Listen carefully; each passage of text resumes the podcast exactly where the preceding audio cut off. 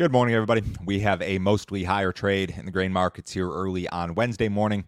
It is 6:30 a.m. Central Time. December corn futures up four and a quarter at 536 and three quarters. November soybeans up two and three quarters at 1279 and three quarters. December Chicago wheat up seven and a quarter at 713 and three quarters. December Kansas City wheat up seven cents at 712. December spring wheat up three cents at 910 and a quarter. If you guys are listening on the podcast, as always, appreciate it. Leave me a rating or review if you have not already. I am streaming live on YouTube and on Facebook today. I've been streaming live on Facebook every morning here the last couple of weeks. But if you're watching on YouTube, uh, subscribe to the channel if you have not already. Like these videos. That would really help me out. It'll help YouTube to spread these videos out. That would be much appreciated. If you need some additional assistance from me, go to my website. It is www.standardgrain.com. Go to that website, click on Grain Marketing Plan here in the upper right hand corner. For 49 bucks a month, I have a subscription service that you can sign up for.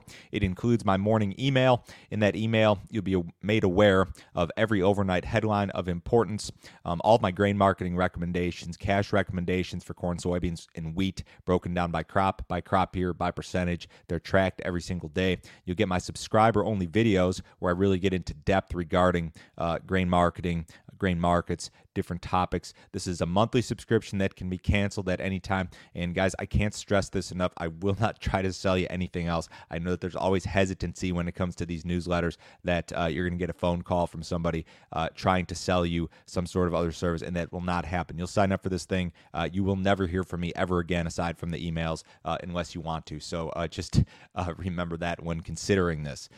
We've got some rain that is going to return to the Corn Belt here this week, and it's not going to be anything big. You've got this system that's kind of starting over, you know, Wyoming, and there's a little bit down here in Texas. But over the next seven days, you're going to see uh, some decent rain, you know, maybe up to two inches in some areas of Nebraska, Kansas, Oklahoma, Texas uh, maybe a little bit of Arkansas here, and then lesser amounts in the eastern and central parts of the Corn Belt, you know, up to an inch of rain. Um, this stuff here in the west is going to begin today and tomorrow, and then it's going to make its way east by the weekend, Friday, Saturday, Sunday. So this is not anything that's going to stall harvest or anything in any real drastic way. Uh, maybe you'll see some holdups in some of these western areas, but grand scheme of things here, this is this is no issue. This is no uh, catastrophic event by any means. Uh, temperatures are going to continue to run uh, well above normal, especially in areas of the western Corn Belt and northern plains. They're going to see temperatures in those areas uh, continue to run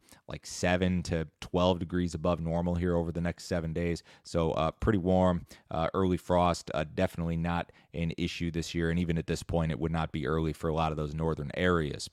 Some U.S. lawmakers are urging the Biden administration to avoid a reduction in biofuel mandates. There's a group of Democrats, including representatives from Minnesota and Illinois. They sent a letter to the White House urging that no reduction to the mandates be made. Uh, here was a quote from the letter. This action would directly undermine your commitment to address climate change and restore integrity to the renewable fuel standard, the letter read. Uh, Biden, of course, um, pledged his commitment to the RFS during his campaign. That was uh, something that he stressed quite a bit. A lot of people believe that the delay in the announcements regarding these mandates has a lot to do with forthcoming voting on these massive infrastructure and social spending packages. They want to make sure that they get that stuff done before they stir the pot with the RFS. That's kind of the general thought right now. Natural gas prices traded their highest level since 2014 this week. Futures in natural gas are up more than 30% just this month. They have more than tripled from their low that was posted in June of 2020. Uh, here's the natural gas chart for those of you guys who are watching. Uh, we are up 33% so far this month. As of this morning, we are up 307% from the June 2020 low. Um, supplies are tight. The situation is much worse in Europe and Asia. I think that supply chain issues are a big factor here.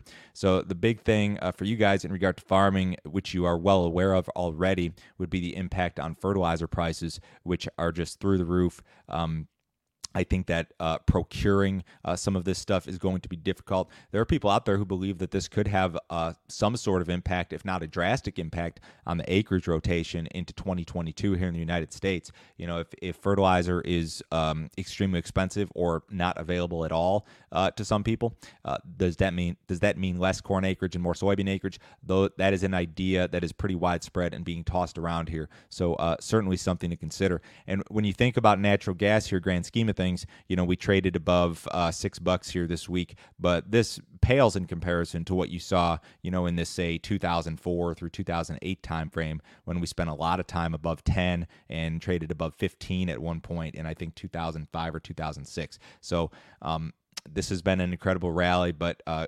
historically, when you compare it to the, that period from you know 12 13 years ago uh, we're really not that expensive yet. So that's uh, been a crazy market. And all the energies you know pretty much across the board have been strong. Crude oil traded uh, or tested its its 2018 highs earlier this week. Uh, some uh, just a lot of strength there. Us dollar index posted its best trade since november 2020 this morning.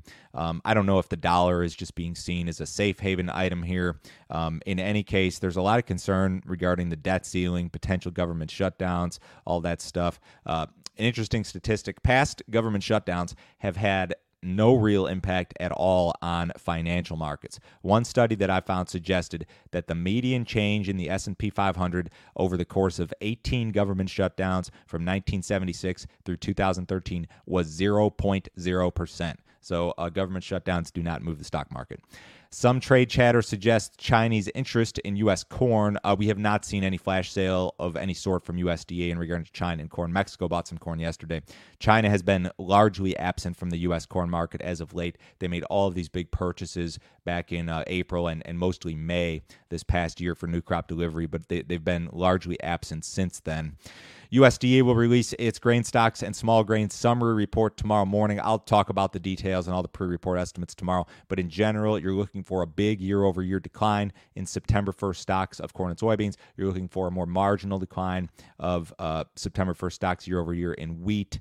Spring wheat traders, in particular, will be watching that small grain summary report for any additional information regarding that spring wheat crop. You know, acreage, abandonment, uh, yields, all that sort of stuff up in the air. Reports today. We've got ethanol production at 9:30 tomorrow, export sales, and then grain stocks, of course, at 11 o'clock tomorrow. The cattle market finished um, marginally lower in most of your fat cattle contracts. Feeder cattle had some gains. The box beef market marginally lower yesterday. Outside markets um, trying to recover in the stock market. The S&P's up 25. The Dow's up 170.